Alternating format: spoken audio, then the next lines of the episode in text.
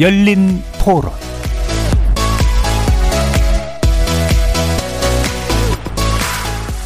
안녕하십니까. KBS 열린 토론 정준희입니다.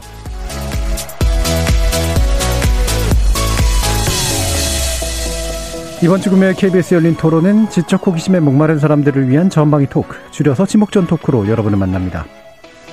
일부에서는 베이징 동계올림픽 개막 이후 다시 커지고 있는 반중 정서에 대해서 얘기해 보려고 합니다. 개막식에 등장한 한복, 그리고 이어진 쇼트트랙 판정, 판정 논란으로 인해서 중국에 대한 감정이 유쾌하지 않은 상태로 올림픽이 시작됐는데요. 지리적으로 가까우면서도 역사적으로도 오랜 인연을 맺어온 한국, 중국 두 나라 사이에는 왜 반감이 커지고 있는 걸까요? 우리나라에서 최근 이렇게 증가되고 있는 반중 정서, 어디서부터 시작됐고 또 어떻게 봐야 하는지 전방위로 살펴보도록 하겠습니다. 2부에서는 분위기를 좀 바꿔서 코로나19 이후 비대면 시대가 가속화되고 늘고 있는 배달 시장, 그 중에서도 배달 앱에 대한 이야기를 해보려고 하는데요. 배달 앱의 여러 문제 중에서도 오늘은 리뷰 제도에 대해서 전방위 토크 준비해봤습니다.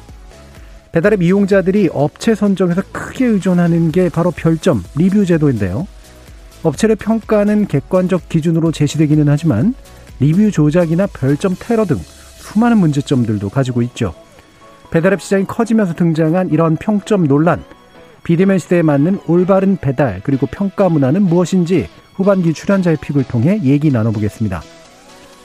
KBS 열린 토론은 여러분이 주인공입니다. 문자로 참여하실 분은 9730으로 의견 남겨주십시오. 단문은 50원, 장문은 100원의 정보 이용료가 붙습니다. KBS 모바일 콩, 트위터 계정 KBS 오픈 그리고 유튜브를 통해서도 무료로 참여하실 수 있습니다. 또 이제 콩에서도 보이는 라디오로 만나실 수 있습니다. 시민 논객 여러분의 뜨거운 참여 기다리겠습니다. KBS 열린 토론 지금부터 출발합니다. 살아 있습니다. 토론이 살아 있습니다. 살아있는 토론, KBS 열린 토론. 토론은 라디오가 진짜입니다. 진짜 토론, KBS 열린 토론.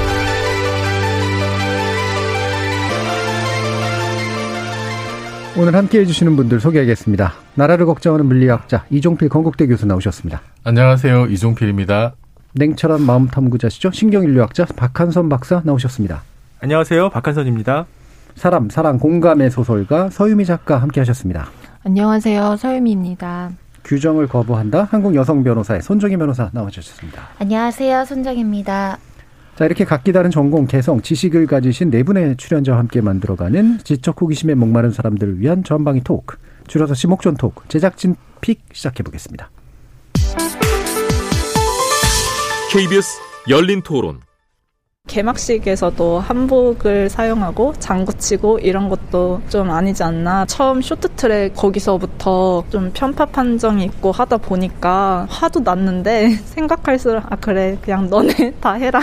이런 좀 내려놓음도 생기고. 편파 판정 어느 정도 있을 수도 있고 뭐 그런 거니까 중국에 대해서는 뭐 그렇게 나쁘게 생각하거나 그렇진 않아요. 그런데 요즘 20, 30대들이 너무 중국에 대해서 비하하는 그런 거는 좀 바람직하지 않지 않나. 원래 그 나라 그러잖아요. 근데 이제 잘못했지만 우리나라도 온 국민이 들끓어가지고 너무 그런 것도 좀 나중에 생각해 보면 안 좋은 것 같아요. 우리가 조금 의젓하게 대처했으면 좋겠어. 이번 올림픽 계기로 저 말고도 많은 사람들이 약간 중국에 대한 반감이 없다가도 약간 생 겼을 것 같은 느낌이 들어요. 왜냐면 국가 대 국가가 만나는 그런 장에서 부정적인 느낌들이 오갔다라는 것만으로도 이제 불편하게 느껴지긴 했었어요. 엄청 가까운 이웃 국가인 거잖아요. 사실 어떻게 보면은 대륙을 또 맞대고 있는 국가인데 국가적 차원의 문제로 봐야 된다고 생각하고 중국인들에 대한 차별은 당연히 없어야 된다고 보는데 자, 우리 제작진께서 뜨거운 감자 하나 던져주셨는데 잘 받아서 드실지 모르겠습니다. 자, 반중 감정에 관련된 이야기인데요. 물론 맥락이 있, 있으니까 어, 이거를 뭐 이런저런 방향에서 들여다보는 건 굉장히 의미 있는 일 같은데 어, 주신 통계 자료나 이런 것들을 보니까 연령대가 높을수록 상대적으로 중국에 대해서 덜 나쁜 감정을 품는 경향이 있더라고요. 그래서 가장 덜 나쁠 것 같은 이종필 교수님께 한번 여쭤보겠습니다. 아, 어우, 뜨겁네요. 우리가 흔히 일본을 두고 이제 가깝고도 먼 나라라고 네. 하는데 중국은 멀고도 가까운 나라 같아요. 음, 이때 먼과 감정 가까운 거는 감정인가요? 뭐 질인가요? 지리적으로 가깝죠. 네. 네. 근데 이제 또 여러 가지 보면 다른 점도 많고. 네. 그리고 사실 우리가 90년대 초반에 좀 어떻게 보면 또 극적으로 이제 그 수교를 하게 되고 네. 그 이후로 뭐 30년 가까이 이렇게 지났는데 저는 중국 그, 그 이후로 사실은 이제 그 한중 관계 엄청난 변화가 있고 한국 사회도 많은 변화가 있었고 2000년 전후에서는 한국으로 들어오는 중국 뭐 유학생이라든지 사업하시는 분들이 굉장히 많아지면서 한국 사회 자체가 좀 많이 변했고 또 우리도 이제 중국에 많이 가보게 되면서 중국이 이렇게 발전했나라는 음. 어떤 위기감도 가지게 됐던 게 이제 그 시기였던 것 같은데 근데 그 이후로도 중국은 계속 성장을 거듭했고 특히 이제 그 참 일당 독재 체제가 가지는 참 독특함 음. 그것이 어떤 중화 사상과 이렇게 어우러진 그런 독특한 그 어, 나라 체제를 좀 이루고 있는데 그 일당 독재 체제가 주는 효율성이 극대화된 부분들 예를 들면 뭐 우주 기술이라든지 음. 뭐 과학 분야 이런 데는 엄청나게 성장을 많이 했고 어 그리고 뭐 과학 분야도 사실은 또 굉장히 많이 성장을 예. 해서 그런 거 보면은 참 좀 무섭고 두렵다는 생각이 음, 들어요. 음. 솔직히.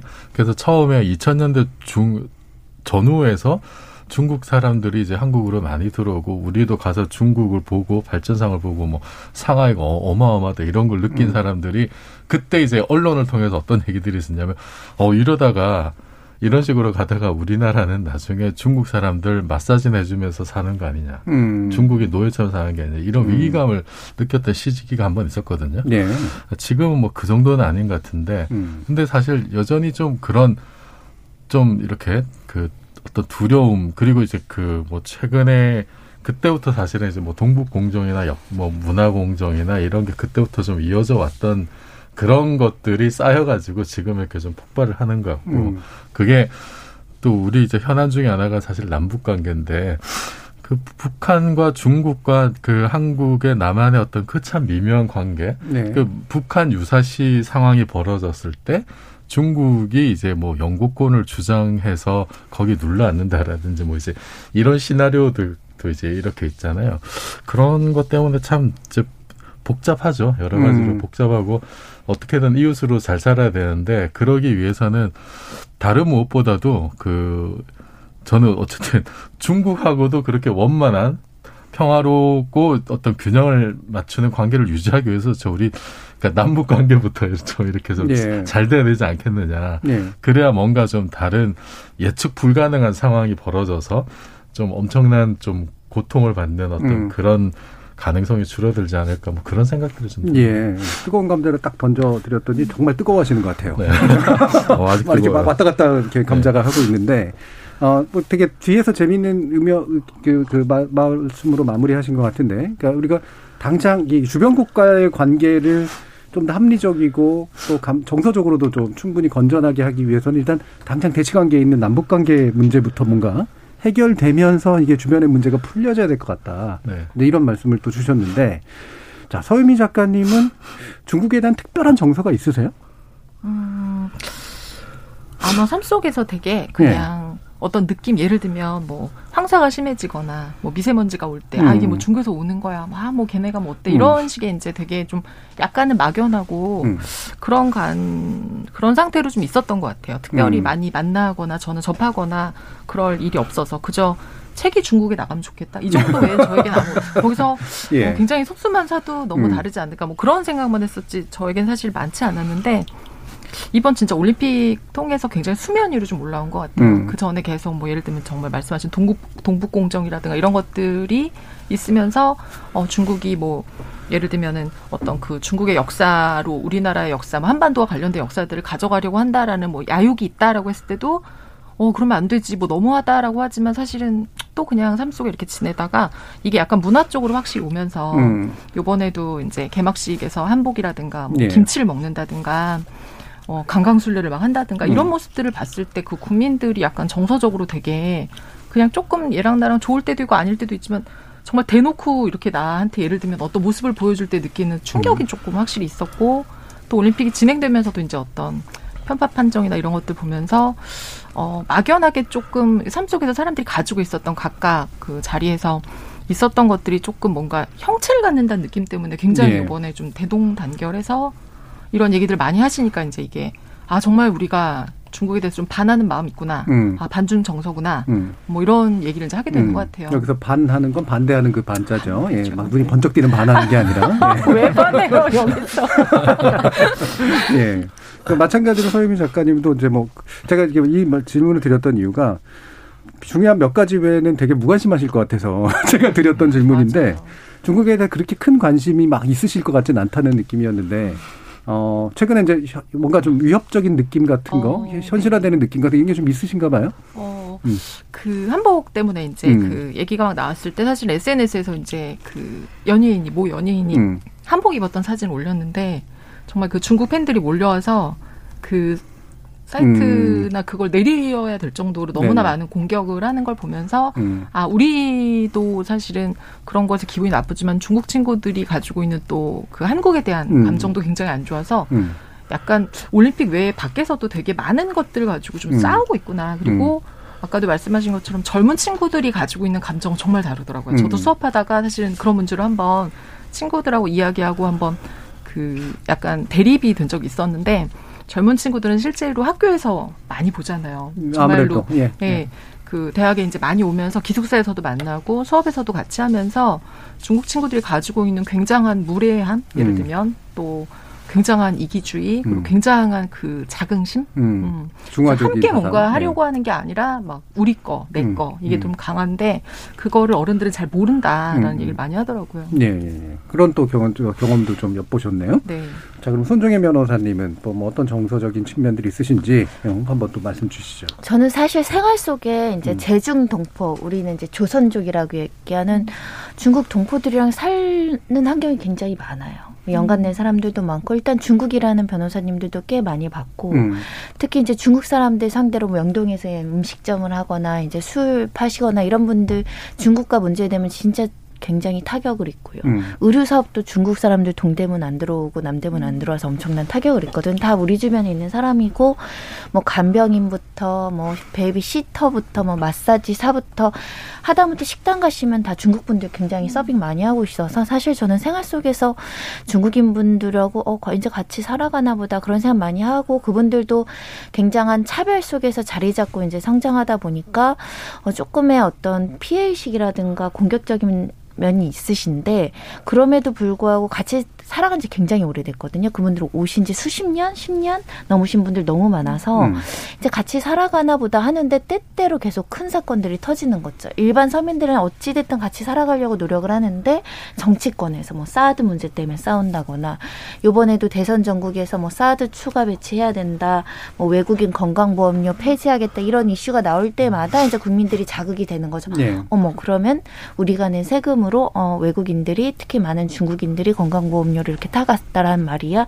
이러면서 사실은 조금 갈등을 증폭시킨 것 같아요. 저는 실생활에서 이분들 없으면 어떡하나 싶을 정도로 도움받고 있는 음. 부분들이 꽤 많거든요. 음. 그래서 오히려 위정자들이 갈등을 부추기는 면도 있다. 음. 한복 공정도 어, 보도를 그렇게 확대하지 않더라도 다른 시각에서도 보도할 수 있었을 텐데 네. 라는 면에 있어서는 사실은 약간 이런 중국과의 반중 정서를 악화시키거나 이거를 이용하는 정치 세력도 있다. 그래서 좀 음. 안타까워요. 음, 갈등이나 이제 분쟁의 어떤 뭐 토대나 요소들은 있지만 그게 이제 실제보다도 증폭되는 또 메커니즘도 또 같이 있는 것 같다 이런 말씀을 주셨는데 자 이제 박한선 박사님은 이제 마음을 얘기하기보단 마음을 탐구하시니까 냉정하게 또 뭔가를 얘기해 주실 것 같은데 이 반감이죠 이게 이제 결국 누구를 미워하고 증오하거나 싫어하는 마음 음. 네.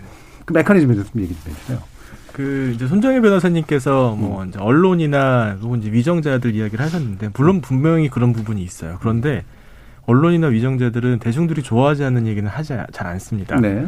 그러니까 우리 마음속에 이미 중국을 싫어하는 마음이 있으니까 음. 그거에 부응하는 거죠. 그래서 이제 우리가 중국을 왜 싫어할까? 근데 그거는 우리가 중국을 싫어하는 게 아니고요. 원래 모든 나라들이 바로 옆에 있는 나라는 다 싫어합니다. 그렇죠. 네. 영국, 프랑스 싫어하고 프랑스, 독일 싫어하고요. 음. 다 싫어해요. 심지어 미국과 캐나다는 굉장히 비슷해 보이지만 서로 안 좋아하더라고요. 서로 비꼬고 놀리고 이런 얘기 많이 합니다. 네. 미국이 캐나다 돌리고 캐나다는 굉장히 열받아하고 이런, 이런 쪽이죠. 네. 맞습니다. 네. 캐나다는 또 미국 가지고 놀리고요. 음, 음. 뭐 이제 막 맨날 총이나 쏜다 뭐 음. 이러면서 자연스러운 일이에요. 그래서 인간의 본성입니다. 어, 그 조지 버나드 쇼가 그런 말을 했습니다. 이 애국심이란 이 전 세계에 있는 여러 나라 중에서 특정한 나라가 아무 이유 없이 더 특별하다는 미- 망상이다. 음. 단지 내가 거기서 태어났다는 이유로 음.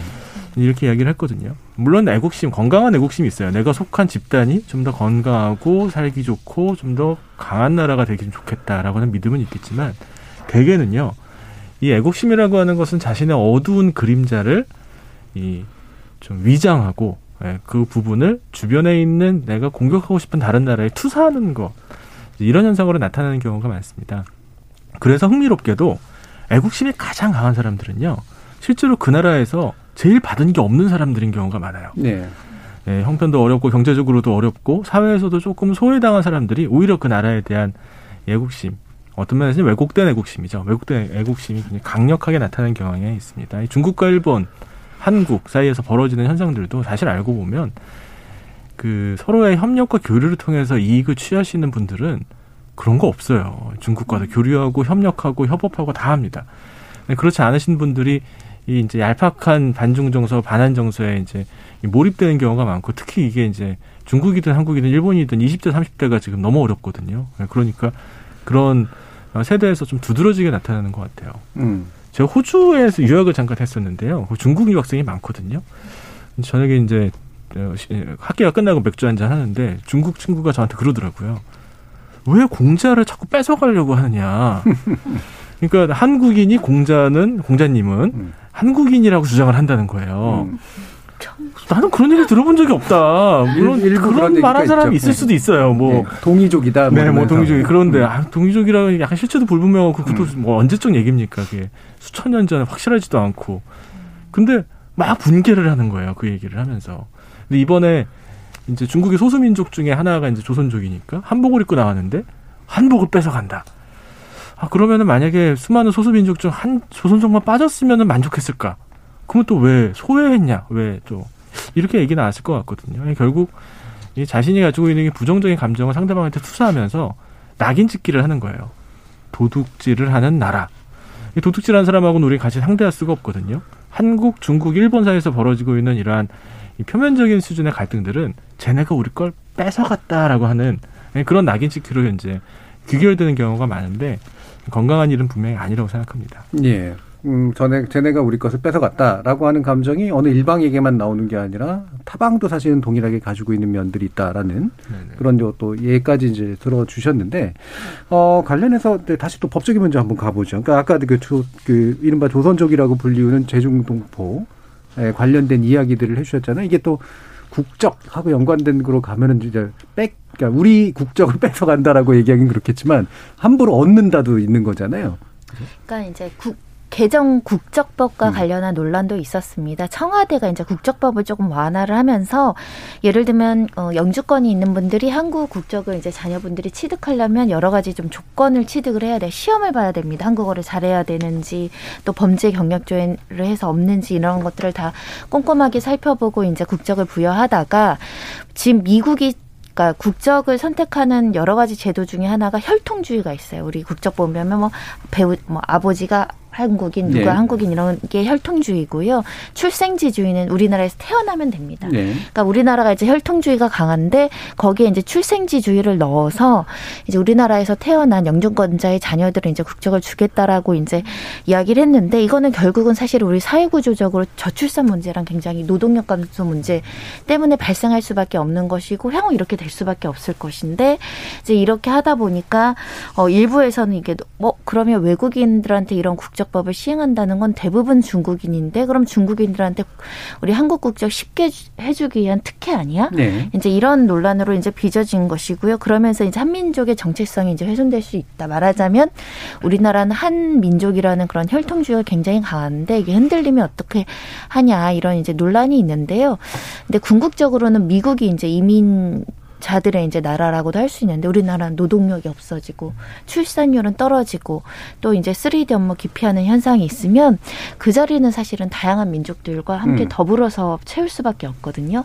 그런 취지인데 이걸 단순히 어떤 민족을 위한 특혜다. 어떤 민족의 눈치 보이기를 하는 거다. 뭐 어떤 민족에게 경도되어 있다. 이런 논란으로 가면 좀 부적당한 면은 있어요. 음. 이게 참 국적 문제도 그래서 또 하나의 뜨거운 감자잖아요. 그래도 다행히 우리나라가 어, 우리나라 분들이 대한민국 여권에 대한 자부심이 많아지면서 대한민국 시민권에 대한 자부심도 어느 정도 많아졌고 그러다 보니 국적을 누군가 얻는 것에 대해서 과거보다도 더 또 묘하게 민감해진 면도 좀 있는 것 같아요. 이른바 체리피커들이다라고 이제 바라보는 그런 것들도 있고요. 지금 태은복님은 한국은 이미 세계가 인정하는 경제, 군사, 문화 강국입니다. 미국이나 중국에 생기는 작은 나라 컴플렉스에서 벗어나야 됩니다라고 어, 얘기하신 분도 있고요. 2417님은 중국의 이기적인 속성이 주변을 삼키려는 패권주의로 나타나고 있습니다. 중국이 힘이 더 세지면 한국을 대만처럼 삼키려고 할 겁니다. 실리 추구하려면 중국 견제해야 됩니다라는 그런 말씀도 해주셨어요. 이게 이제 한편으로는 좀 유연하고 여유 있는 태도를 보이자라고 하는 의견과 또 한편으로는 그, 그렇게 정신 놓고 있다가는 우리 다 먹혀. 라고 하는 의견이 이제 사실 저는 일반적으로 좀 많이 나타나는 어, 대표적인 의견 지형이라고 이제 판단이 되는데 이 부분 패권주의 사실 이제 뭐 굳이 원인설을 찾기는 좀 그렇긴 하지만 예, 어느 쪽이든 다 잘못하는 것들이 있으니까 근데 중국이 좀 패권주의적이고 좀 제국주의적인 태도를 보이고 있다라고 하는 대한 경계심이 주변국들이 이제 많아지고 있는 건 사실인 것 같아요. 어떻게 생각하세요? 그러니까 그 사실 우리가 뭐 수교하기 전에는 음. 그 중국이 그냥 중공이었고 음. 그렇게 이제 힘 있는 나라 지금처럼 힘 있는 나라가 아니었고 이제 뭐 미국처럼 미국 러시아 양강 체제였다가 그때는 또 그 덩샤오핑이 주장했던 도광양해라고 음. 했죠. 이제 때가 될 때까지 이제 힘을 숨기고 기른다 뭐 이제 이런 주의였는데 그게 대충 90년대 지나고 2000년대 오면서 이렇게 좀 팽창주의로 이렇게 네. 좀 바뀐 것 같아요. 그렇죠. 실제로 네. 바뀌었죠. 네. 음. 그러면서 그 뭐 두 개의 백년이라고 하는 그러니까 공산당 창당 백년이 되는 2021년과 중국 건, 건국 100년이 되는 2049년에 맞춰가지고 뭔가 자기네들 어떤 로드맵이 있고 거기에 음. 따라서 이렇게 국력을 키워 나간다. 음. 뭐 이제 그, 거, 그런 어떤 자기들만의 어떤 그 타임라인에 따라서 계속 뭔가를 이렇게 좀 확장 세의 어떤 정책들을 펴온 것 같고 그 중에 하나가 이제 일대일로라는 것도 음. 있었고 뭐 그전에는 그 좀 우리한테는 좀 위협적으로 다가왔던 게 동북 공정 이런 것도 있었고 그러니까 힘이 커지기 때문에 힘이 커지고 그 영향력이 자꾸 밖으로 팽창을 하다 보니까 옆에 있는 나라들이 어떤 형태로든 영향을 받을 수밖에 없고 거기서 갈등이 생기는 거는 좀 불가피한 일이라고 보고 네. 그 정점에 있는 게 지금 이제 미중 패권 전쟁이 아닌가 싶어요. 음. 그 1대1로 같은 경우에도 이제 그 주변에 있는 동남아시아나 아프리카 나라에서도 지금 뭐 좋은 점도 있겠습니다만 또 여러 가지 문제점들도 지금 이제 좀 음. 나오고 있는 거잖아요.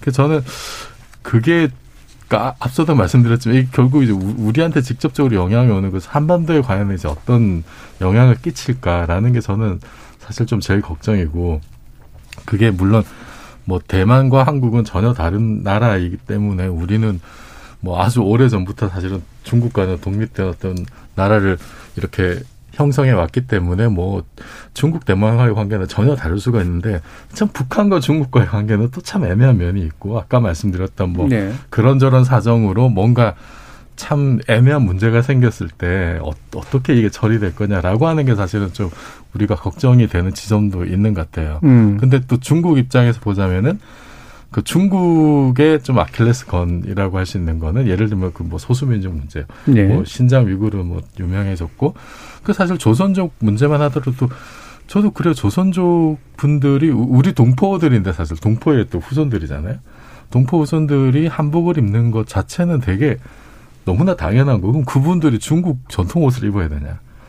그러면 오히려 더 문제가 더 커졌을 수도 있다고 보거든요. 예, 예. 근데 그거는 그래서 그 조선족을 어떻게 보느냐는 사실은 중국과 어떤 뭐 남북한이 어떤 역관계 있느냐에 따라 달라질 것 같아요. 네. 사실은 다른 소수민족은 배후 국가가 없는데 음. 내몽골족이나 조선족 같은 경우에는 배후 국가가 있는 소수민족이기 때문에 네. 사실 중국 입장에서는 그게 훨씬 더 신경이 쓸 수가 있는 거거든요. 그러니까 음. 우리가 어떻게 하느냐에 따라서 사실은 좀 그런 게 달라질 것 같아요. 네, 네, 그래서 그러니까 중국이 지금 G2로서 그렇게 영향력을 확대해 나간 것은 이미 현실이 되었고 그 그것은 모른 채 할 수는 없는 거고 근데 거기에 맞게 우리는 그럼 얼마나 좀 능동적인 대처를 해야 될 거냐. 음. 그 사실은 그런 얘기 하잖아요. 우리가 일본에 대해서 어떤 분들이 반일 감성적인 반일만 하면서 이성적으로 대처를 못 하고 있다라는 얘기를 하시는 분들이 오히려 중국에 대해서는 감성적으로만 대하는 경우들이 많아요. 예, 예. 그런 경우 있죠. 네, 저는 음. 그래서 중국에 대해서도 좀 좀 그런 좀 좀 어떤 그런 역관계 국제 질서에서 어떤 흰 관계라는 면에서 냉정하게 우리의 국익이 무엇인지 음. 이런 걸 좀 따져봐야 되지 않을까 싶습니다. 네. 다시 한복 문제로 그러면 그 다시 또 얘기를 해보면 이게 제가 이제 굳이 애써서 해체하면 이런 요소는 있는 것 같아요. 이게 조선족이 그러니까 그 중국 내 소수민족으로서의 조선족이 한복을 입고 있는 건 당연하고 김치를 먹는 건 당연한데 그 모습을 보여주는 게 무슨 문제냐. 이를테면 LA 한인타운에서 한복 입고 퍼레이드 하는 거하고 무슨 차이가 있느냐. 이렇게 이제 볼 수도 있고.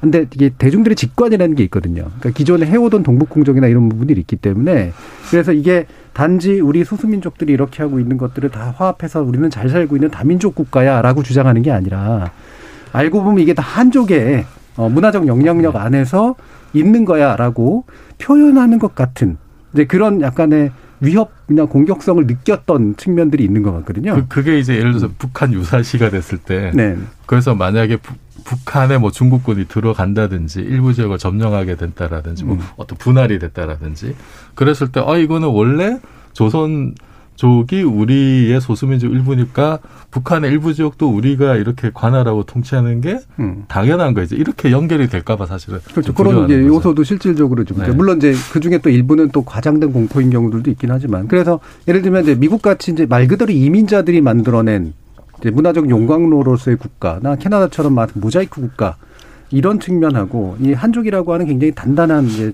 어떤 기본 주체가 있고 거기에 이제 부, 주변부를 이제 그 한족이 흡수하려고 하는 그런 방식과는 또 달라 보인다라고 이제 볼 수도 있는 측면이라서 이걸 어떻게 생각하시는지 박한선 박사님. 네, 그 지그문트 프로이트라는 위대한 심리학자가 있죠. 이제 이 소위 애국이라고 하는 거에 대해서 작은 차이에 의한 도취다. 음. 이제 이렇게 이야기한 바 있습니다. 어, 이제 그 문명에 대한 이 책을 쓴 다음에 10년 정도 지났는데 2차 대전이 터졌거든요. 사실 우리가 볼 때는 유럽 국가들 다 비슷비슷해 보이는데 어, 유럽 국가들이 왜 이렇게 서로 치고받고 목숨 걸고 싸웠는지 지금 보면 이상할 일이 많죠. 그런데 똑같아요. 한국, 중국, 일본 사람들 사실 미국 사람들 구분 잘 못하거든요. 다 비슷비슷하다고 하는데 우리들은 그러면 그럴수록 그 작은 차이에 집착할 수밖에 없어요. 그러니까 한국인이 LA 타운에 가서 한복을 입는 거는 전혀 위협적이지 않습니다. 일본 그렇다고 해서 미국 사람이 한복을 입을 것도 아니고 우리가 한복을 입는다 해서 매일 입는 것도 아니거든요. 근데 조선족은 좀 애매해요. 음. 조선족이 이게 한국 우리랑 같은 편인지 아니면 그렇죠. 쟤네랑 음. 같은 편인지 왠지 유치한 생각이긴 하지만 본질 네. 그 본성을 건드리는 문제거든요. 그렇죠. 그 부분에 있어서 아직 확신이 없어서 그래요. 음. 그러니까 음. 한국에 살고 있는 조선족 처음에 조선족이 한국에 넘어와서 일하고 뭐 노동자로 지냈을 때는 다들 두 팝을 환영해줬어요. 우리들이. 음. 동포 개념이 강했죠 그때만 해도. 하고 음. 막 심지어 좀 어떤 면에서는 좀 어, 왜곡된 우월감인데 네네네. 좀 불쌍한 나라에서 왔으니까 도와줘야지. 그렇죠. 뭐 이런. 식의 네. 마음도 있었어요. 지금 음. 아닙니다. 지금은 부정적인 게 너무 많아요. 범죄 저지른다, 더럽다, 뭐 저러다가 그냥 이득만 취하고 중국으로 돌아가서 중국인이라고 한다. 이런 식의 이야기들이 많거든요.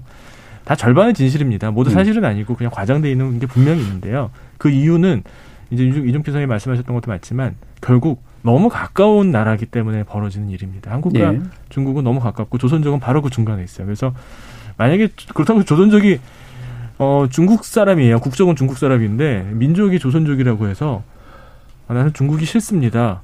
한국이 좋아요. 이렇게 얘기할 수는 없어요. 그거는 음. 내가 조선족이어도 저 제가 그래도 아마 그럴 거예요. 근데 그걸 좀 강요하고 있는 거예요. 지금 음. 너는 어느 쪽 편 할래? 그게 이제 한복 문제로 이제 불거지는 것 같습니다. 예.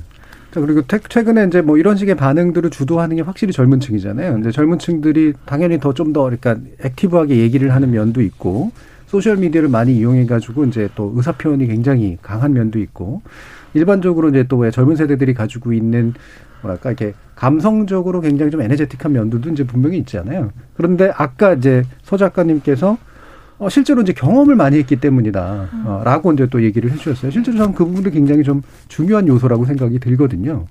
어, 그, 뭐 그렇지, 그러니까 그런 생각에 옳다 그르다를 떠나서 일단 젊은 층들이 충분히 그럴 만한 어떤 토대들이 좀 있다라고 보시는지 한번 소유미 작가님 물어볼게요. 네. 실제로 이제 수업에서 이제 뭐 그 외국인 친구가 나오는 이런 이제 소설을 쓴 친구가 있어서 그런 이야기들을 음. 하다가 어 이제 중국 이야기까지 나갔었는데 음.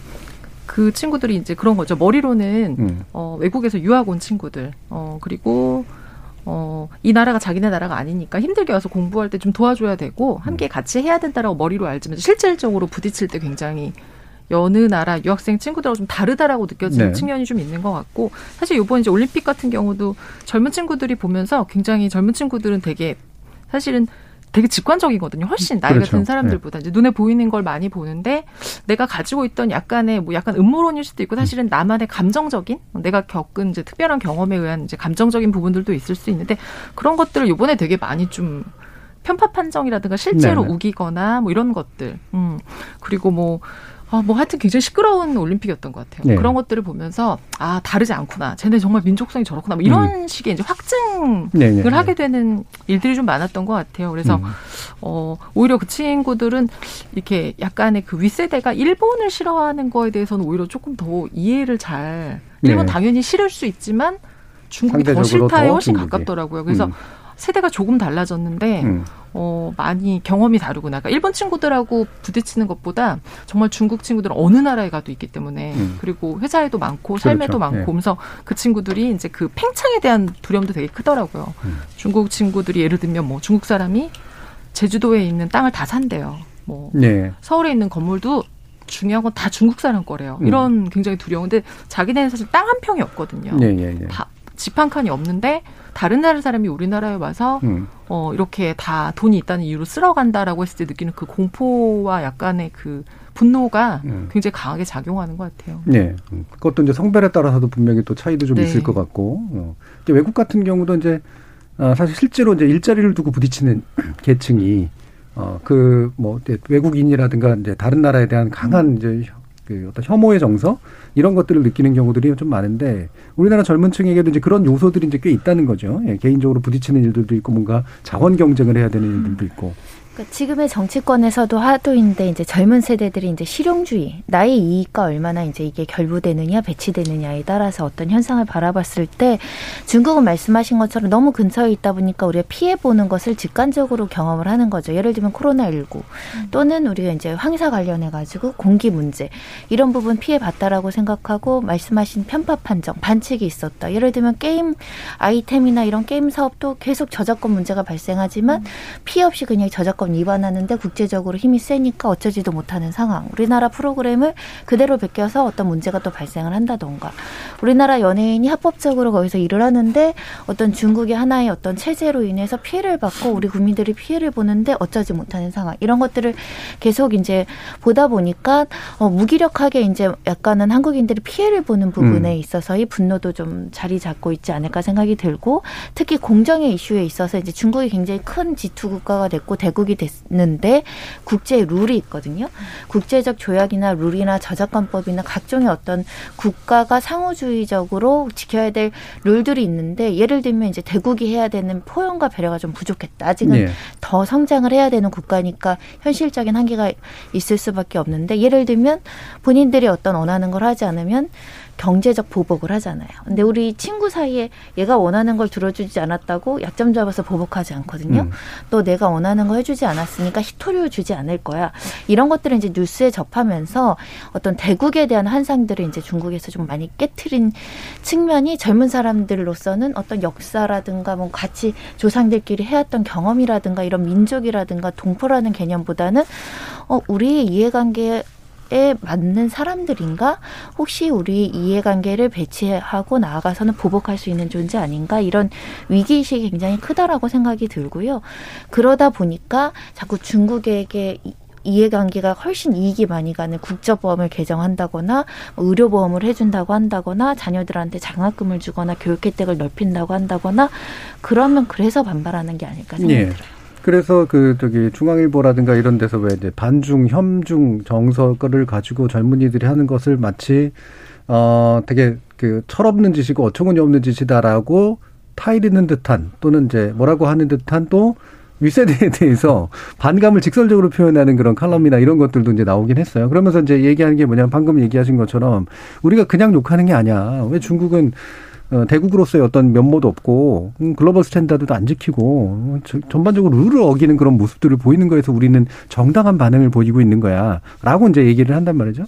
이 부분에 대해서 어느 정도의 객관적이거나 경험적인 근거도 있어 보이고 또한 동시에 아까 서 작가님이 말씀하신 것처럼 워낙 불쾌한 감정이 있다 보니까 그거를 확증하기 위해서 또 선별적으로 정보를 받아들이는 측면도 좀 있는 것 같고 어떠세요, 박한선 박? 근데 그 중국이 한국에 와서 벌이는 일이라는 우리가 두려워하는 것들은 분명히 사실인데요. 음.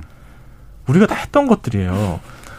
우리가 일- 미국에 이민을 갔었을 때 예, 미국에서 사회복지 혜택을 최대한 많이 받기 위해서 종포들끼리 서로 힘을 합치는 일들이 너무 많았습니다. 그리고 뭐 저작권법 같은 거 하나도 안 지켰어요. 특히 일본 이 콘텐츠에 대해서는 저작권법을 안 지키는 게 애국이라고 생각하면서 서로 적극적으로 노력도 하고 그랬었어요. 제 부끄러운 일이지만 제가 대학교 다닐 때도 약간 그런 면이 좀 있었어요. 물론 그땐 저작권법 관련된 규정들이 좀 지금처럼 까다롭지는 않았죠. 어, 이 이제 국가 간에 벌어지는 이런 갈등들은 자연스러운 일입니다. 네. 왜냐면 당장 옆에 있는 이웃과도 우리가 갈등하고 위에 위층 아래층끼리도 층간 소음으로 싸우는 게 우리의 시- 기본적인 인간적 본성이거든요. 그러니까 중국처럼 강력하고 인구도 많고 나라도 넓은 나라가 바로 옆에서 우리한테 호의적으로 해주지 않을 거야라고 하는 불안감이 드는 거는 자연스러운 일이고 그건 우리가 또 과거에 보면 그런 일을 했던 거고요. 그런데 중요한 거는요. 이 국가 간의 이득은요 외교관이라든지 정치인들이 이미 하고 있어요. 그리고 자신의 국가의 이득을 위해서 최선을 다하고 있거든요. 그런데 이 일반 시민들, 대중들이 보이고 있는 외부 집단, 예, 외 집단에 대한 강력한 혐오는 과연 무슨 개인적인 이득이 있을까? 네. 예, 사실 중국 친구 만나고 일본 친구 만나보면 재밌고 즐겁습니다. 예, 그리고 그렇게 많이 아는 게 개인의 삶에도 훨씬 도움이 되거든요. 국가 차원에서의 이득을 둘러싼 갈등과 개인 차원에서 그 나라 사람들을 혐오하고 비판하고 막 이렇게 낙인 찍게 하고 하는 것은 완전히 다른 문제인 것 같아요. 예. 예, 중국인이 예를 들어서 한국에 중국인한테 조선족한테 유리한 법과 제도가 있으면 당연히 그걸 이용을 하지 왜 이용을 안 하겠습니까? 그런 법과 제도를 어느 정도로 만들어야 되는 게 가장 적합하고 합당한지에 대한 논의를 하는 것과 중국인들이 들어와가지고 우리 우리 보험 다 뺏어가고 우리 이득만 다 취하고 뭐 이런다라고 하면서 무조건 그냥 그러니까 중국인들 다 고호홈 해라 이렇게 얘기하는 거는 분명히 다른 문제거든요. 네. 이 구분을 좀 했으면 좋겠어요. 참 애매한 게 있는 것 같아요. 중국이라는 어떤 사회 특징 때문에 일단 우리하고 전혀 다른 체제이고 그래서 국가가 공식적으로 뭘 하는 것과 그렇지 않은 것의 차이가 애매할 때가 많거든요. 네. 그럼 사실은 그렇게 뭐 수- 10억 명이 넘는 인구가 있는데 당연히 그 중에는 한국 싫어하는 사람도 있고 정말 참 쓰레기 같은 인간도 있겠죠. 네. 비율이 일단 조금 있어도 많아 보이긴 해요. 1%만 돼도 네, 정말 말도 안 되는 예. 저 그런 이상한 생각 가지고 우리를 막 이렇게 공격하는 사람들도 분명히 있을 텐데 그런 것과 중화인민공화국이 국가로서 뭐 정부로서 공식적으로 우리한테 뭐 하는 건 사실 구분이 돼야 되는데 네. 그러면 우리 대응도 참 편할 텐데 그게 되게 애매한 경우들이 많아요. 예를 들어서 한한령 같은 경우도 공식적으로는 중국 정부가 한한령을 한 적은 없어요. 음. 없는데 이렇게 그 중국 체제 특유의 이렇게 좀 어, 그런 게 있죠. 뭐 네. 네. 시민적 실천인 것처럼 이제 네, 보이게 그- 만드는 그런 식으로 있죠. 어떤 음. 관과 민간이 경계가 애매해지고 음. 그것이 보이지 않는 선을 통해서 작동을 해서 그래서 그게 공식적인 건 아닌데 실질적인 공식적인 어떤 국가적인 영향력이 발휘가 돼서 이제 우리에게 피해가 오는 이제 이런 면들이 분명히 있고 음. 그것이 뭐 인터넷이나 이런 쪽으로 가면은 정말 이게 참 애매해지네 경계가 애매해지는 네. 그래서 거기서 생기는 혼란과 어떤 개개인들 간의 갈등이 증폭되는 면이 일단 있는 것 같아요. 음. 상대적으로 일본 같은 경우에는 일본에 예를 들어서 정부가 수출 규제인데 그러면 일본 정부를 막 이렇게 목표가 대상이 명확하니까 오히려 좀 쉬, 쉬운 면이 있는데 우리가 일본 그냥 개별적인 일본 사람에 대해서 특별히 감정을 가지는 건 좀 좀 약해졌다고 보거든요. 많이 약해졌죠. 네. 예. 그런 게 일단 그런 원인 제공 측면이 좀 하나 있는 것 음. 같고 중국의 어떤 불투명한 거버넌스라든지 음. 말씀하셨던 뭐 global standard가 없다든지 오징어 게임 제일 많이 봐놓고서는 음. 우리 보고 뭐라 하고 이런 이런 것들이 사실 좀좀 불분명한 면, 불투명성에서 오는 어떤 그런 좀 불합리한 면이 있는 것 같고 네. 근데 반면에 한국에서 좀 우리가 좀 약간 그런 그런 요소가 있지만 좀 오버하는 이런 거는 제가 좀 느끼는 게 그러니까 예전에는 그 그러니까 저 사람이 싫어 저 사람이 정치적 반대자 그러면은 종북이나 친북으로 몰아가 재미를 많이 봤거든요. 음. 근데 지금은 종북 친북에서는 별 재미를 못 봐요.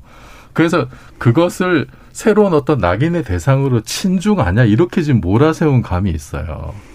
뭐 뭐 좀 마음에 너너 중국 이렇게 하는 애야 이제 이- 이런 식으로 그리고 그게 저는 그 비슷한 전략을 썼던 게 이제 트럼프가 그래서 성공을 했잖아요. 네. 사실은 자기네 나라 제조업 경쟁력이 없어서 제조업이 몰락하고 러스트벨트가 생긴 게 그게 근본 원인인데 그거를 다 이민자 탓이고 중국 탓이고 이렇게 몰아세워 가지고 사실 정치적인 재미를 많이 봤단 말이에요. 음. 근데 거의 비슷한 일이 지금도 좀 벌어지는 것 같아요. 예, 예. 이게 다 중국 탓이야. 예. 근데 따지고 보면 안 그럴 수가 있거든요.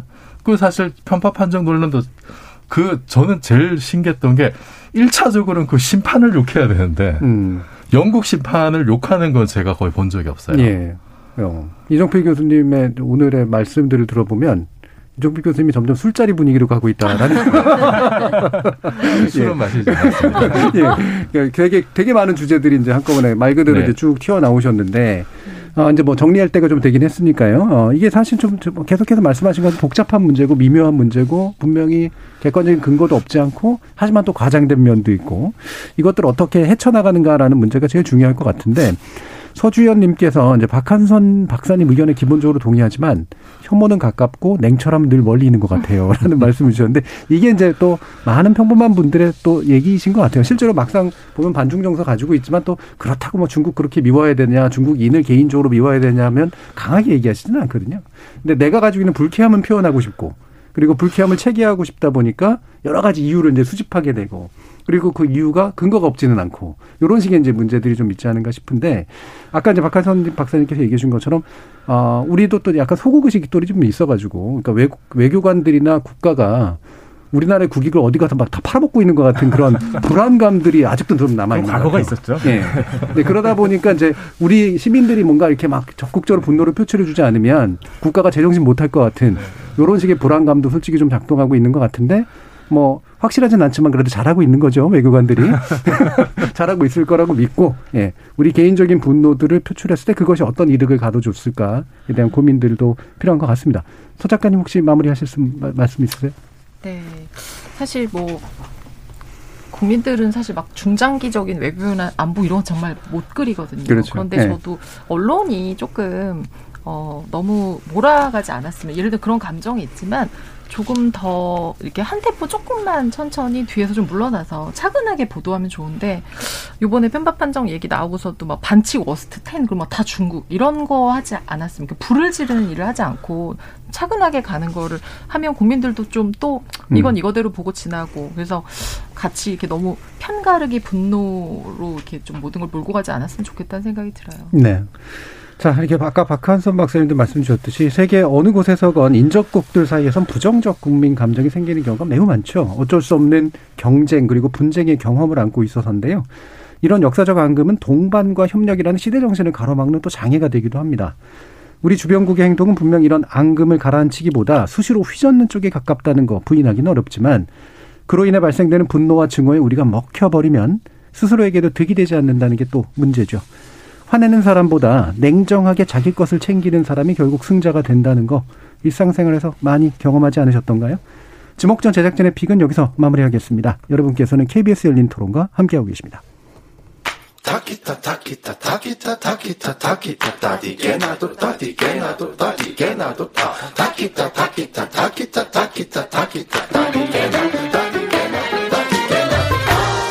물음표가 느낌표로 바뀌는 순간 KBS 열린 토론.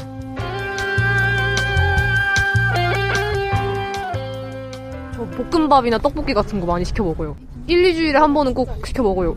그게 간편해가지고 많이 먹어요. 후기가 많은 집 같은 경우에는 1000개, 500개 있으면 그냥 쭉 읽어보고 아 맛있겠다 그렇게 하면 그냥 시켜 먹어요. 코로나 때문에 어쩔 수 없이 배달시키는 게 있기도 한데 그거를 계속 배달팁까지 내면서 먹기엔 좀 많이 부담되니까 좀 깎아주거나 아니면 이벤트 같은 좀 잠깐이라도 코로나 끝날 때까지만 이벤트라도 해줬으면 좋겠어요. 네, 후기 믿을만한 것도 있긴 한데 제가 얼마 전에 인터넷에서 본 건데 밑반찬을 안 준다고 써 있는데 안 줬다고 뭐라 그러거나 별점은 막 하나 주고 약간 이렇게 하는 분들도 있더라고요. 약간 배달비 저희 동네는 좀 싸가지고 4,000원, 5,000원.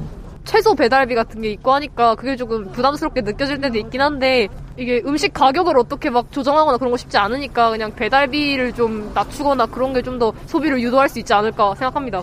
좀 전체적으로 그 앱에서 쓰는 배달을 다 올리는 추세여서 배보다 배꼽이 크다고 이제 음식값보다 배달비가 더 많이 나오는 경우도 있으니까 예전에 이제 배달 앱이 없을 때는 뭐 치킨집이든 어디든 좀 부담이 덜 됐을 텐데 이제 배달 앱에서 피 같은 걸 많이 뗀다고 들었거든요. 똑같은 음식 가격인데 더 어, 손해를 보면서 하는 거기 때문에 그런 것들을 좀 많이 줄여줬으면 좋겠다라는 생각이 들더라고요.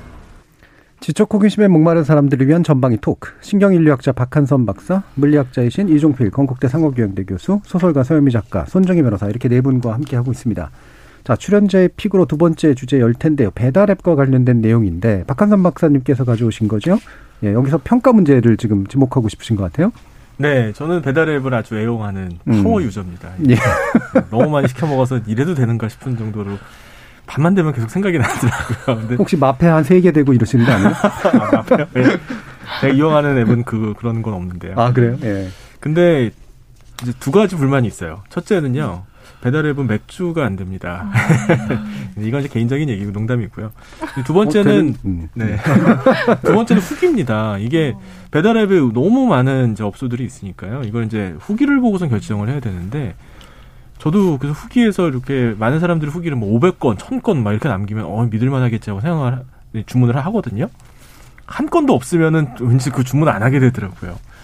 그런데 생각해 보니까 2만 원짜리 주문을 500명이 해서 후기를 달라고 시키면 1000만 원 딱 들거든요. 네. 1000만 원만 쓰면 그 지역에 맹주가 될 수 있다. 이거는 음. 저가 제가 만약에 그 업소 사장이어도 그런 수단을 쓸 것 같아요. 그럼 바로 이제 500개 후기가 올라오지 않겠습니까? 그래서 실제로 후기를 잘 보면 좀 이상해요, 후기가. 음. 사장님 너무 멋있어요. 음식 최고예요. 맨날 시켜 먹어요. 아니 무슨 떡볶이를 뭐, 뭐 하나 먹고서 이렇게 후기를 다는 사람이 있나 싶을 정도로 약간 이거는 100% 조작이다 싶은 후기들이 너무 많거든요. 음. 그런데 후기 말고는 다른 평가를 할 수 있는 평판을 확인할 수 있는 정보가 전혀 없습니다. 그러니까 그런데도 불구하고 후기를 믿을 수밖에 없다. 이게 왜곡된 시작이다. 앞으로 비대면 사회 배달앱 많이 쓸 텐데 정보가 이렇게 건강하게 흐르지 않는다면 결국 사기꾼이 판치는 세상이 될 수밖에 없고 소비자도 이득이 될 수밖에 이득이 될 수 없다. 이런 생각이 들어가지고요. 뭐 앞에 써서 중국 얘기 아주 어려웠지만 저는 이 실생활의 문제가 더 큰 문제라고 생각해서 가져와 와봤습니다. 네.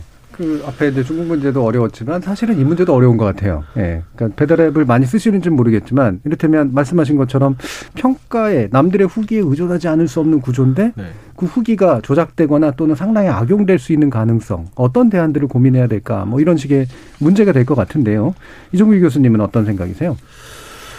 어, 저는 그 배달앱을 보면은 참 이게 선택지가 너무 많아서 네. 저 같은 결정 장애가 있는 사람들은 상당히 예. 괴로워요. 일단. 그렇죠. 그게 사실 근본 문제죠. 네. 네, 단순화 시켜줘야 되니까. 일단 괴롭고 그리고 또그 물리하는 사람들은 숫자에 굉장히 민감하거든요. 민감하죠. 예. 네. 음. 평점의 소수점까지 이제 따져가지고 음, 음. 네.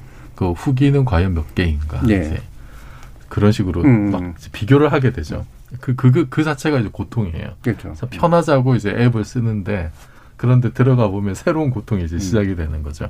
그래서 저는 아 이건 좀 정말 그냥 참고 자료로만 음. 좀 써야 될 텐데 근데 마땅히 그 다른 어떤 뭐 판단의 기준이 없으니까 그 저는 음 그러니까 자기만의 어떤 그 뭐 기준을 결국 세울 수밖에 없어요. 그러니까 음. 시행착오를 해보는 수밖에 없는 거죠. 그러니까 음. 한번 이렇게 시켜 먹어보고 이게 얼마나 만족스러운지 음. 그것이 후기와 그 나만의 별점이 여기 나오는 평균 별점과 어느 정도 차이가 음. 있는지 자기만의 어떤 데이터베이스를 만들 수밖에 일단 없지 않은가. 음. 그리고 그 정도의 수고는 조금 감수해도 되지 않을까. 그 편리한 앱을 이제 쓰는 어떤 대가로서 예. 그렇게 하면은 좀 서로 간의 어떤 피해나 오해를 좀 줄일 수 있지 않을까 싶어요. 아 근데 그러면은 모든 사람이 그 시행착오를 다 네.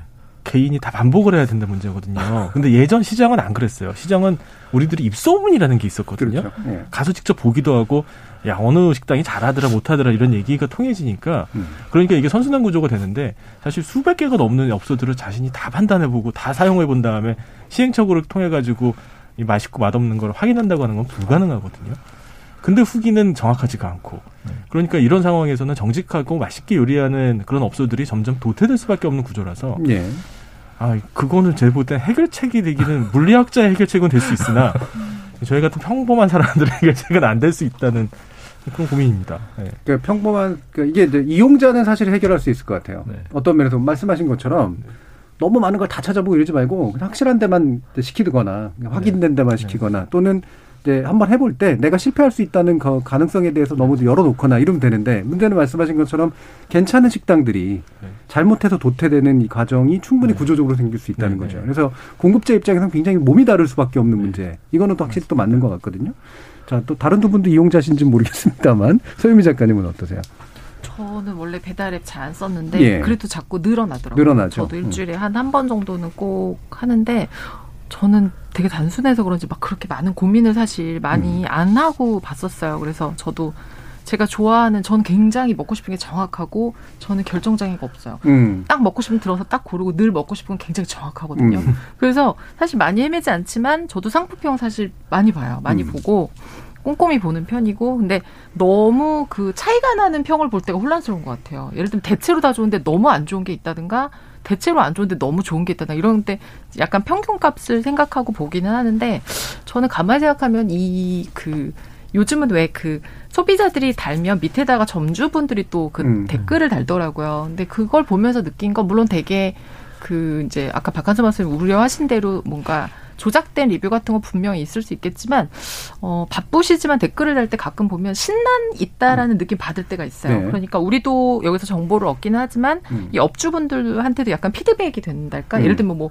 여기에 이거보다는 뭐 이게 세트가 좋더라고요. 아 그럼 음. 그 세트를 뭐 더 하겠습니다. 음. 뭐 이런 식으로 뭐 어떤 거랑 어떤 걸 묶어서 세트로 하겠습니다. 뭐 이런 것도 다 하셔서 이게 사실은 잘 순환이 되면 되게 좋은 구조이긴 할 텐데 음. 그리고 정말 말씀하신 대로 앞으로 이제 배달 앱이라는 건 훨씬 더 많이 시장이 커지고 확장할 테고 사실 한 주만 지나서 들어가도 새로 들어온 집이 계속 늘어나거든요. 예. 그래서 저도 볼 때마다 너무 막 "헉, 이것까지 시킬 수 있구나 놀라는데 이거를 이제 결국은 우리가 이제 할 수 있는 그 앱 을 만드는 개발하는 회사에 사실은 많이 의존할 수밖에 없는 것 같아요. 네. 거기서 계속 예를 들면 뭐 조작이 되면 거르고 예를 들면 좀 악성 뭐 음. 업주 내지는 악성 리뷰어를 거르는 방식으로 이제 가고 음. 하는 수밖에 지금은 없지 않을까 예. 싶어요. 서유미 작가님은 이제 원하는 게 일단 확실해서 실패 확률이 적고 네. 예. 그 원하는 저는 맞게 그리고 원래 좀 대체로 만족을 잘해요. 대체로 만족도 잘하고. 대체로 오면 전 예. 다 좋아요. 예. 네.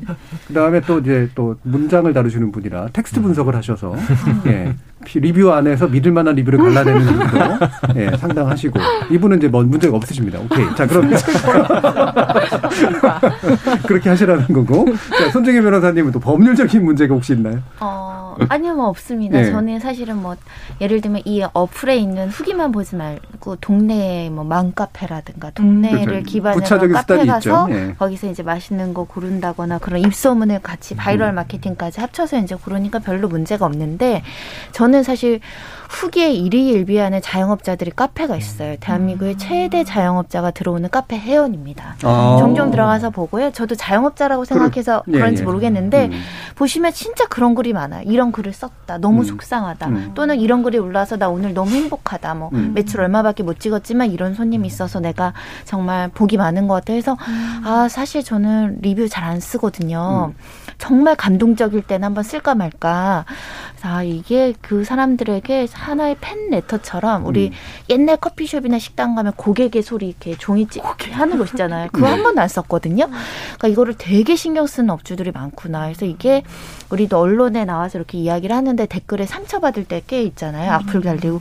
이분들이 안 보는 분은 안 보는데 정말 열심히 보는 분들은 그 하나하나에 정말 비수가 꽂히거나 하나하나에 거의 꽃길을 걷는 사람들이 너무 많다는 거 알고 나서는 정말 그 리뷰 쓸 때 정말 신경 쓰게 되더라고요. 예. 저는 보통 만점을 주지 않습니다. 어디 가든. 왜냐면 음. 항상 부족한 게 있어요. 열심히 하실 거 아니에요. 그래서 다섯 개를 안 써요. 근데 그 자영업자 카페 글을 보면은 리뷰를 잘 안 쓰지만 쓴다면 다섯 개 드립니다. 예. 그래서 사실은 여기 듣는 분들 그분들이 얼마나 그에 민감한지 모르시는 분들이 있, 모르니까 그렇게 막 쓰시는 거예요. 모르니까 기분 나빠서 15분 뭐 25분 뒤에 온다 그래 놓고 28분 뒤에 왔다 뭐 이런 댓글 쓰시는 거거든요. 음. 근데 그 글을 한 번씩 그분들이 어떤 마음으로 자기가 정말 열심히 생기잖아요. 그분들은 이제 목숨줄이 달려 있는 건데 그 한 줄한 줄이 매출에 굉장히 영향을 많이 미친다고 생각하고 실제 그러하거든요. 그러니까 쓰는 입장에서 조금 서로 양보해서 예를 들면 내가 회사에서 갑질당해서 너무 싫어. 오늘 네. 상사가 기분 나빠서 나한테 막 뭐라 그래서 음. 상사를 막 욕하시잖아요. 근데 본인도 나 오늘 기분 나쁘다고 리뷰에 막 쓰잖아요. 똑같은 행동이에요. 그래서 네. 약간 그런 것들 한번 생각해 주시면 좋겠더라고요. 제가 지난 한 십몇 년간 이제 한국 사회도 그렇고 해외, 해외도 그렇고 굉장히 많이 문화 중에 하나가 평가 문화의 일반화거든요. 어, 굉장히 냉정한 평가. 예, 그것도 이제 익명으로 이제 또 하면 더 심해지는. 그리고 그거를 심지어 TV나 이런 데서 프로그래머 하잖아요. 근데 이게 인격에게 있어서는 굉장히 심각한 데미지를 주는 행동인데 이게 아주 일반화되고 있다는 데에서 야 사회가 정말 냉정한 사회로 가고 있구나 이런 생각이 사실 좀 들었거든요. 그 정도가 아니고요. 예. 이게 그 평가를 해서라도 그래도 결국 사회 전반적인 이제 서비스의 질이 높아진다면은 뭐 다행인데 하겠는데 그렇죠. 예. 저희 이제 병원에서 이제 일을 할때 병원에서 환자들 평가가 다 반영이 되거든요. 음. 그러면 환자들은 어떤 의사가 좋은 치료를 하는지 사실 정확하게 판단하기가 어려워요. 어렵죠. 예. 그래서 친절한 의사한테 좋은 점수가 가요. 맞아. 치료는 진짜 못하는데 음. 제가 보면 저 의사한테 가면 이거 좀 과장되게 말합니다. 어, 잘 안 나요. 음. 오진 막 너무 많고. 음. 근데 맨날 평가 점수 1등이에요. 음. 친절하거든요. 그 친절이라고 하는 거는 가짜 친절이거든요. 근데 무뚝뚝하고 환자한테 가끔 연세 드신 의사님 예전에만 해도 이렇게 반말도 하시는 의사님도 있었어요. 뭐 이거 먹어봐. 뭐 저는 음, 이렇게. 음. 근데 제가 보면 너무 치료 잘하시네요. 지금 음. 완벽해요. 평가 점수는 너무 낮아요. 그러니까 이거는 이 소비자의 판단이라고 하는 게 물론 필요하지만 평가라는 게 필요하지만 이게 모든 경우에 있어서 이 마법의 칼처럼 활용될 수 있는 건 분명히 아니거든요. 근데 이게 바로 배달앱 시장에서 적용되는 것 같습니다. 이 후기 달면은 그 밑에다가 막 너무 굴종적인 자세로 유머러스하게 사장님이 다시 또 그거에 대한 댓글을 달아주고 심지어 뭐 서비스를 보내주고 손으로 써가지고 편지를 보내주고 저희 업소를 이용해서 너무 고마워요. 아니 실제로 맛은 별로 없어요. 근데 이제 그런 데만 자꾸 신경을 쓰게 되는 거죠. 이 진짜 맛집, 진짜 우리가 먹고 싶어하는 음식점, 예, 예, 최고의 음식의 질 향상, 사회적인 의미에서의 향상. 이거는 배달앱의 후기 시스템 가지고는 달성하기 어려운 일이라고 음. 생각합니다. 그러니까 분명히 이제 이용자들이 이제 마치 보복하듯이 어, 이렇게 쓰는 그 네. 아주 안 좋은 그런 경우들, 뭐 조작은 당연히 말할 것도 네. 없고 이게 이제 어떤 파급 효과가 있는지를 사실 쓰는 사람들은 생각하지 않고 쓰는 네. 경우들이 굉장히 많잖아요. 이게 실제로 사람의 사망으로 이어진 케이스도 적지 않고 폐업으로 이어지는 게- 케이스에 뭐 엄청나게 많은데 저는 이제 이런 생각을 해요. 왜그 예전에 왜 그 한 시인이 그거 쓴 거 있잖아요. 왜 나는 작은 일에 분노하는가? 작은 일에만 분노하는가? 그죠? 고깃 덩어리가 들 들어갔다고 이제 그 뭐 뚱땡이야 뭐 아줌마한테 분노하고 뭐 이런 식의 이제 그 시가 있었잖아요. 김수영 씨. 김수영 씨의. 네. 근데 이런 것처럼 현재 소비자 문화와 평가 문화가 결합이 되면 굉장히 작은 것들을 마치 정의 구현이라고 착각하는 현상들이 좀 나타나 버리는. 사실은 안 좋은 일들을 하는 데는 자연스럽게 노태되거든요. 맛없는 식당 자연스럽게 노태되고 서비스 안 좋은 식당은 자연스럽게 노태되는데 내가 참여해가지고 이거를 응징해 주지 않으면 정의가 구현되지 않을 거라는 약간 과잉된 태도가 좀 되게 많이 있는 게 아닌가 그런 생각이 좀 있어요. 이게 일단 한 가지고요. 근데 반대로 근데 그래서 이제 막 대안을 마련했더니 어 예를 들면 이제 그 뭐 리뷰를 삭제한다거나 그렇죠 차단시켜 버린다거나 아니면 반대로 이제 이용자를 되게 낮게 평가해 주는 그런 어떤 쌍방 평가 방식이라든가 이런 것들에 대한 얘기도 나오는데 어떻게 생각하세요? 저는 그 저도 사실은 예를 들어서 뭐 학교 수업하면 음. 학생들 평가를 이제 받는 입장이고 그렇죠. 예. 그게 실제로 뭐 이제 그 직접적인 어떤 뭐 이익이나 불이익과 연계가 돼 있거든요. 네. 그래서 저도 굉장히 민감할 수밖에 없고 네, 저도 한 번 잘린 적 있어요. 제가 전반적으로 강의 평가 나쁘진 않은데 그래서 한번 잘린 적 있습니다. 어, 예. 어떤 이제 평가를 보면은 대체로 이제 저도 수긍할 만한 얘기들인데 아, 안 좋은 평가라도 어떤 경우는 정말 이거는 납득하거나 내가 용납이 이렇게 받아들일 수 없는 이해할 수 없는 평가들도 분명히 있어요. 음. 근데 그런 거는 그러니까 내가 그냥 아예 치부를 하면 되는데 이거는 얘가 뭘 잘 모르고 쓴 것 같다고 치부하면 되는데 그게 예. 계속 이제 가슴에 남죠 사실은. 근데 아마 저기 그 이제 업소 사장님들도 업체 사장님들도 저보다 훨씬 더 심한 충격을 받으실 것 같고 그리고 그게 뭐 악플 하나 달리면은 뭐 한 사나흘 정도는 매출이 반토막이 나고 이제 이런 실제로 경우들이. 네, 예. 있다고 해요. 그래서 저는 아까 진행자께서 말씀하셨듯이 이제 평가 문화의 어떤 일반화 음. 이거는 어떻게 보면 또 그 수치로 드러나고 그건 좀 어쩔 수 없는 추세인 음. 것 같은데 문제는 거기서 발생하는 탈락자를 우리가 어떻게 할 거냐 그렇죠. 그러면 예, 예. 거기에 대한 어떤 대책이 반드시 있어야 음. 되거든요. 다음 기회를 주고 근데 우리 사회는 전반적으로 그냥 오징어 게임인 거잖아요. 음. 탈락이 바로 죽음으로 이어져 버리는 이제 그- 그런 거를 보완할 수 있는 체제들이 과연 있느냐. 음. 그 평점이 정말 이렇게 테러 평점이 왔을 때 그걸로 손해 보는 데 대한 어떤 보상 체계가 어떤 식으로든 사실 있어야 되는 거거든요. 음. 그게 뭐 돈을 많이 버는 배달 앱에서 하든지 그리고 그 이제 말씀하셨듯이 거꾸로 나는 정당하게 평가를 했는데 왜 지워져 이제 이런 경우도 음. 저는 그 역의 경우도 분명히 있을 것 같아요. 그렇죠. 있는데 문제 있는 업체도 많고. 네 있는데 그 저는 좀 이제 그 그것으로 인해서 생기는 피해를 생각을 해봤을 때 음. 나의 그 어떤 정당한 어떤 소비자의 문제 제기가 삭제되거나 차단됐을 때 피해를 입는 정도와 그 다음에 정말 악성 댓글로 해서 업체가 피해를 받는 정도는 음. 그 차이는 어마어마한 것 같거든요. 그거를 균등하게 보고 기계적인 어떤 어떤 평등으로 이렇게 할 수는 없는 문제일 것 같다라는 음. 생각이 사실은 들어요. 예. 그래서 업체가 있는 피해가 워낙 좀 치명적이고 돌이킬 수 없기 때문에 음. 그거를 구제할 수 있는 일차적으로 구제할 수 있는 어떤 다른 대책들 음. 뭐더 나은 알고리즘을 개발한다라든지 아니면 정말 그 악플 때문에 어떤 그 매출이 급감하는 어떤 그런 건 사실 데이터로 나올 수가 이- 있을 거거든요. 네. 거기에 대해서 어쨌든 그게 좀 영업을 못할 정도로 음. 그리고 그 업체 사장님들의 어떤 정신 건강이나 이런 데 음. 치명적인 영향을 끼칠 정도가 되면 이거는 어떤 형식으로든 좀그 뒷받침할 수 있는 여러 음. 장치들이 좀 마련이 됐습니다. 네. 그러니까 이제 소비자 보호라고 하는 가지 이슈와 그다음에 그로 인해서 생길 수 있는 이제 생산자, 공급자에 대한 보호라고 하는 게 사실은 둘 다 이제 공정해야 되는 거니까 어, 과거에는 소비자 보호라는 게 훨씬 더 중요한 이슈였던 건 맞죠. 사실 일방적으로 소비자가 당하는 경우들이 많았으니까. 근데 지금은 약간 역공이 이제 일어나고 있는 그런 상태는 분명히 있는 것 같아서 김성윤님 같은 경우는 업자들의 문제점 사실 있으니까 별점 평가 외에 어떤 수단이 있겠냐라는 그런 의견을 주시기도 했고요. 7606님은 리뷰 문제는 후기에 정보 이용료 50원 부과해가지고 해당 소상공인에게 나눠주면 해결되지 않을까요? 뭐 이게 책임 있는 리뷰를 만들기 위한 뭐 한 가지 노력이기도 한 것 같고요. 어, 저 그거 사실 그 얘기 하려고 했는데 예, 예, 예. 비용이 들지 않으면은 우리들이 그렇죠. 악용을 하게 돼 있거든요. 음. 팁처럼요.